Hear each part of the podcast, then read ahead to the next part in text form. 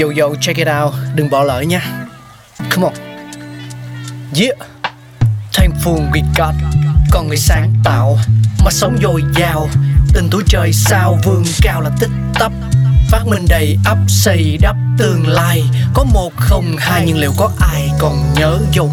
Xin được gửi lòng biết ơn vô hạn đến những con người không ngừng sáng tạo, mang đến những phát minh mới thay đổi cuộc sống. Thankful we got.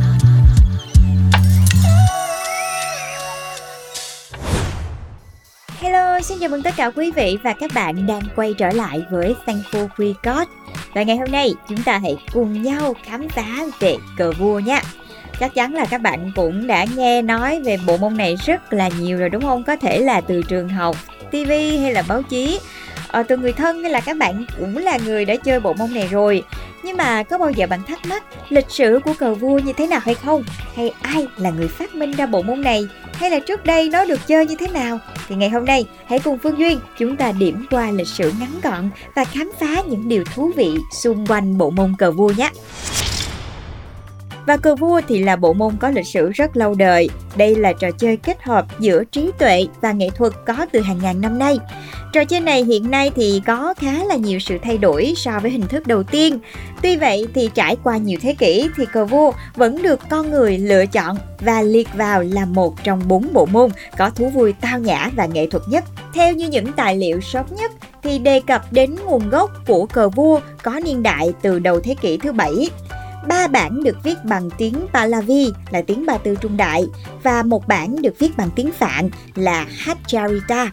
Trong những văn bản này thì Chatrang Namak là đại diện cho một trong những tài liệu viết về cờ vua sớm nhất và đã có nhiều tài liệu giải thích rằng Cha Trang từ Pahlavi để chỉ cờ vua và được du nhập vào Ba Tư bởi Dewasan, một nhà cai trị vĩ đại của Ấn Độ dưới thời trị vì của Khosrau I. Và đến thế kỷ 20 thì đã có một sự đồng thuận lớn từ các nhà sử học rằng cờ vua lần đầu tiên được chơi ở miền Bắc Ấn Độ trong thời đế chế Gupta vào thế kỷ thứ bảy và gần đây thì sự đồng thuận này cũng đã trở thành một chủ đề được xem xét kỹ lưỡng và vẫn có nhiều tranh cãi.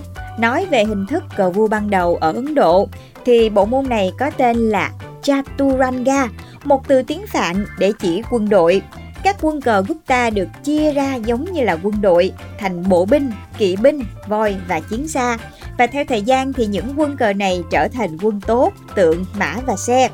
Chaturanga được chơi trên một bảng uh, 8 x 8 và không có được đánh dấu, được gọi là Astapada.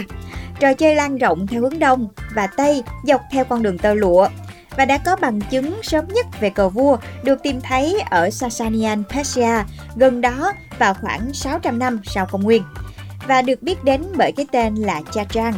Đã có một truyền thuyết cho rằng việc thay đổi tên diễn ra bởi vì trước khi cờ vua tới châu Âu thì các nhà buôn đã tới châu Âu và mang theo những cái quân vua được trang trí như là những đồ vật rất là hiếm có cùng với chúng là tên gọi Sa thì uh, Sa à, trong tiếng Ba Tư á, có nghĩa là vua. Tên gọi này đã bị người châu Âu phát âm sai theo nhiều cách khác nhau. Và trong cờ vua á, thì nó có từ checkmate thì à, tiếng Việt mình dịch ra là chiếu hết.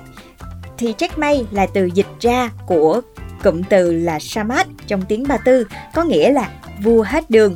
Trong tiếng Ả Rập thì nó có nghĩa là vua đã bị chết. Và tiếp theo là quân xe, trong tiếng Anh thì gọi là rút. Trong tiếng Ả Rập á, thì uh, chữ rút có nghĩa là xe ngựa kéo. Rồi tiếp theo là quân tượng, trong tiếng Anh thì gọi là bishop, tiếng Ả Rập thì nó có nghĩa là voi. Qua tiếng Việt của mình thì mình gọi là tượng, tượng thì cũng là voi đó mọi người. Và đây cũng là một sự đổi tên rất là sáng tạo. Theo hình dáng quy ước của nó là một cái chiếc mũ Mitra của giám mục nhà thờ. Tuy vậy thì tại Nga tên gọi của quân cờ này là Slon thì cũng có nghĩa là voi luôn. Và về Việt Nam đó chính là lý do vì sao mình gọi nó là quân tượng đó mọi người. Tiếp theo là quân hậu, ở trong tiếng Anh nó là Queen. Và tiếng Ba Tư thì đây là một cái quan chức cao cấp trong thế giới Hồi giáo cổ, tương tự như là tể tướng vậy đó. Và nó đã đến châu Âu với rất là nhiều những cái tên khác nhau, nhưng sau đó thì nó đã được thay thế thành quân hậu. Và từ từ thì cờ vua đã dần trở nên nổi tiếng hơn. Cờ vua đã đến nước Nga theo đường Mông Cổ, mà tại đó thì người ta đã chơi cờ vua từ đầu thế kỷ thứ 7 rồi. Và sau đó nó được người Moor đưa vào Tây Ban Nha trong thế kỷ thứ 10 và đã được miêu tả trong bản viết tay nổi tiếng của thế kỷ thứ 13 về cờ vua nè, cờ thỏ cáo và cả trò chơi xúc sắc nữa.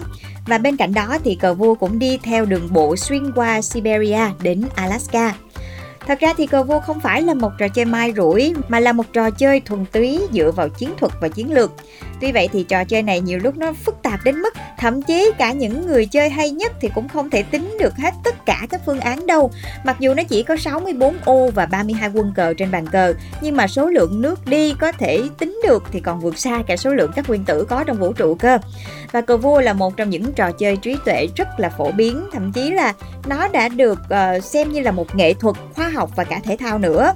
Cờ vua đôi khi còn được nhìn nhận như là một trò chơi chiến tranh trừu tượng, cũng như là một cuộc đấu trí tuệ và việc chơi cờ vua được coi như là một cách để chúng ta có thể rèn luyện tư duy và bản lĩnh. Và nếu mà quý vị thính giả nào cũng đam mê bộ môn cờ vua thì hãy chia sẻ về cho Thankful We Got nha. Hẹn gặp lại mọi người trong tập tiếp theo. Các bạn đang